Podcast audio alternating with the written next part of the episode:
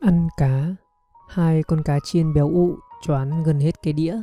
Cô em dâu ngồi tỉ mẩn, gỡ từng cái xương cho con trai. Ôi trời 17-18 tuổi Cao hơn mẹ cả cái đầu mà còn vậy sao? Chứ mẹ mua cá gì ốm nhách, sao con ăn? Cậu em tôi thở dài. Chỉ tại mẹ nó thôi, Nhớ ngày xưa tự mình. Ừ Ngày xưa hôm nào mẹ cũng mua được chén tép mỏng hay mơ cá lòng tong là bữa cơm của mấy mẹ con rôm giả hẳn lên.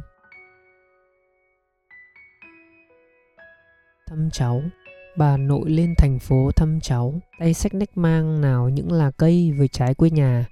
Bọn trẻ ùa đến tút tít vây quanh bà. Cái gì đấy nội? À, cái quạt Là bằng mo cau đó. Mẹ Phi cười. Ở đây có quạt điện, cả máy điều hòa. Mẹ mang cái đó làm gì cho vướng?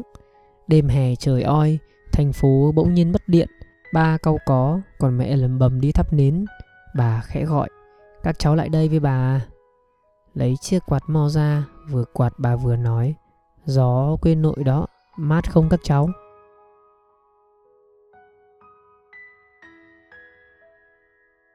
Ngày thứ bảy. Thuở bé tôi luôn chờ đợi ngày thứ bảy. Vì đó là ngày mà ba tôi thường đưa cả nhà đi ăn tối, Đi xem phim. Đến tôi dậy thì Ngày thứ bảy càng đáng yêu hơn nữa, Vì đó là ngày tôi với người yêu Hẹn nhau. Khi lập gia đình, Tôi cũng mong ngày thứ bảy để được nghỉ việc, Được giặt ủi quần áo, Dọn dẹp nhà cửa. Và bây giờ tôi sợ ngày thứ bảy, Vì đó là ngày mà chồng tôi họp bạn nhậu, Con tôi hẹn người yêu. Tôi hoàn toàn cô đơn.